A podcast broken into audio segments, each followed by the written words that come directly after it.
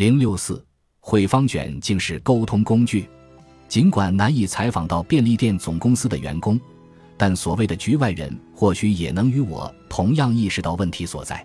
带着这样的想法，我对一位曾在知名便利店企业工作，后转入大学工作的教授进行了采访。先说结论，汇方卷其实并没有被浪费，他们已经在网络上起到了娱乐和引发话题的作用。这是他对我说的第一句话，那语气听上去不容置疑。便利店下多少单，总公司就发多少货。店里不会去定不打算销售的商品，因此不存在所谓的卖不出去。这是他给我的理由。汇方卷的单价本来也不算高，就算增加了部分销量，也带不来多少利润。为了销售汇方卷而去逼人购买，根本没有任何好处。那么如此大费周章地去销售汇方卷，他们的目的究竟是什么呢？是为了与顾客沟通。教授表示，销售汇方卷的初衷是为顾客祈福，向顾客推荐能够带来福气的商品。这样做就会引发今年带来好运的方向这一话题。卖出去多少商品其实并不重要，重要的是过程。商品的售出不过是结果，取悦顾客才是真正的目标。事实上，在公司里确实有不少员工对各地的便利店里制作销量纪念章或津津乐道于举行促销活动的事。一直以来，我都以为便利店只不过是挑选并购买商品的地方，却没意识到他们的心里还怀有这样的想法，不禁有些心生歉意。然而在现实中，公司却把过高的销售指标强加给店长，为了达到目标，有些人甚至被迫自费大量购买商品，更别说还有那么多食物惨遭废弃了。我向教授说明了自己的想法，并询问他如何看待此事。或许有一部分门店是这样的，不过也只是极少数。教授终于表示，只有存在问题的分店里才会发生这样的事。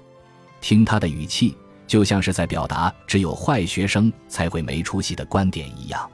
任何商品都要把控销售目标。汇方卷是预售制商品，因此与其说有强制配额，不如说那是早已制定好的目标。无论兼职员工还是正式员工都会表示今年一定要努力把商品都卖出去，只是有人会误以为这是要强制完成的指标罢了。事实上，与刚刚推出那时相比，如今的汇方卷在各式各样的店中都有销售，因此也变得更不好卖了。随着时间的推移，与顾客分享福气的初衷，从门店的层面来讲，或许也在逐渐消失。一旦失去了这层概念，就只剩下单纯的机械劳动了。尽管在上世纪九十年代，店员之间普遍存在一种支持销售活动、扩大销售规模的风气，然而这股风气如今已经不复存在，不禁令人唏嘘。不过即使是现在，在我探访各个店铺时，也有不少人在积极工作，自觉制定销售计划，或是想要在店里制作销量纪念章。这就是便利店的潜力所在。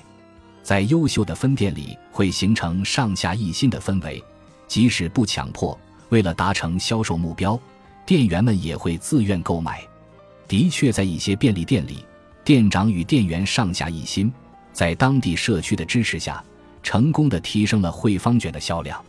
然而在有些店里，店长将这样的理念抛诸脑后，以上下一心的名义强迫店员购买商品，却也是不争的事实。为了达成销售指标，不惜让员工自掏腰包，也难怪会被人骂作吸血企业。此外，除了那些上夜班的店员之外，几乎所有员工的薪资都仅仅达到当地最低薪资标准，而且他们要做的工作不只是收银，还要负责送货、代缴公共费用、商品入库、制作各种副食配菜，最近又陆续加入了帮客人制作咖啡等工作。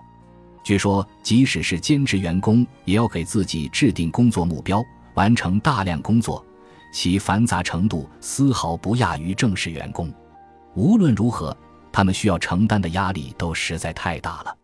我同样就这件事询问了教授的看法，然而他还是洋洋洒洒地聊着受过公司表彰的那些分店的美谈，强调着他们的重要意义。直到最后，我们的意见也没能达成一致。即使向总公司管理层提起这些，他们可能也只会觉得仅仅在经营不善的分店里才会出现这种问题。事实上，我自己也是每天都在享受着便利店带来的好处。在我外出采访或旅行中缺这少那的时候，常常都要靠便利店救急。尤其在我单身的那段日子里，即使工作到再晚，便利店也不会关门，为我带来了一丝安全感。然而，如果它的运作模式是建立在对劳动者百般刁难的基础上，那么在享受便利的同时，又怎能不令人心生愧疚呢？便利店如今已经是人们生活当中不可或缺的一部分，也备受人们的珍视。然而，如果不思进取，不去求新求变，那么它还能够在这个全球化的时代中生存下去吗？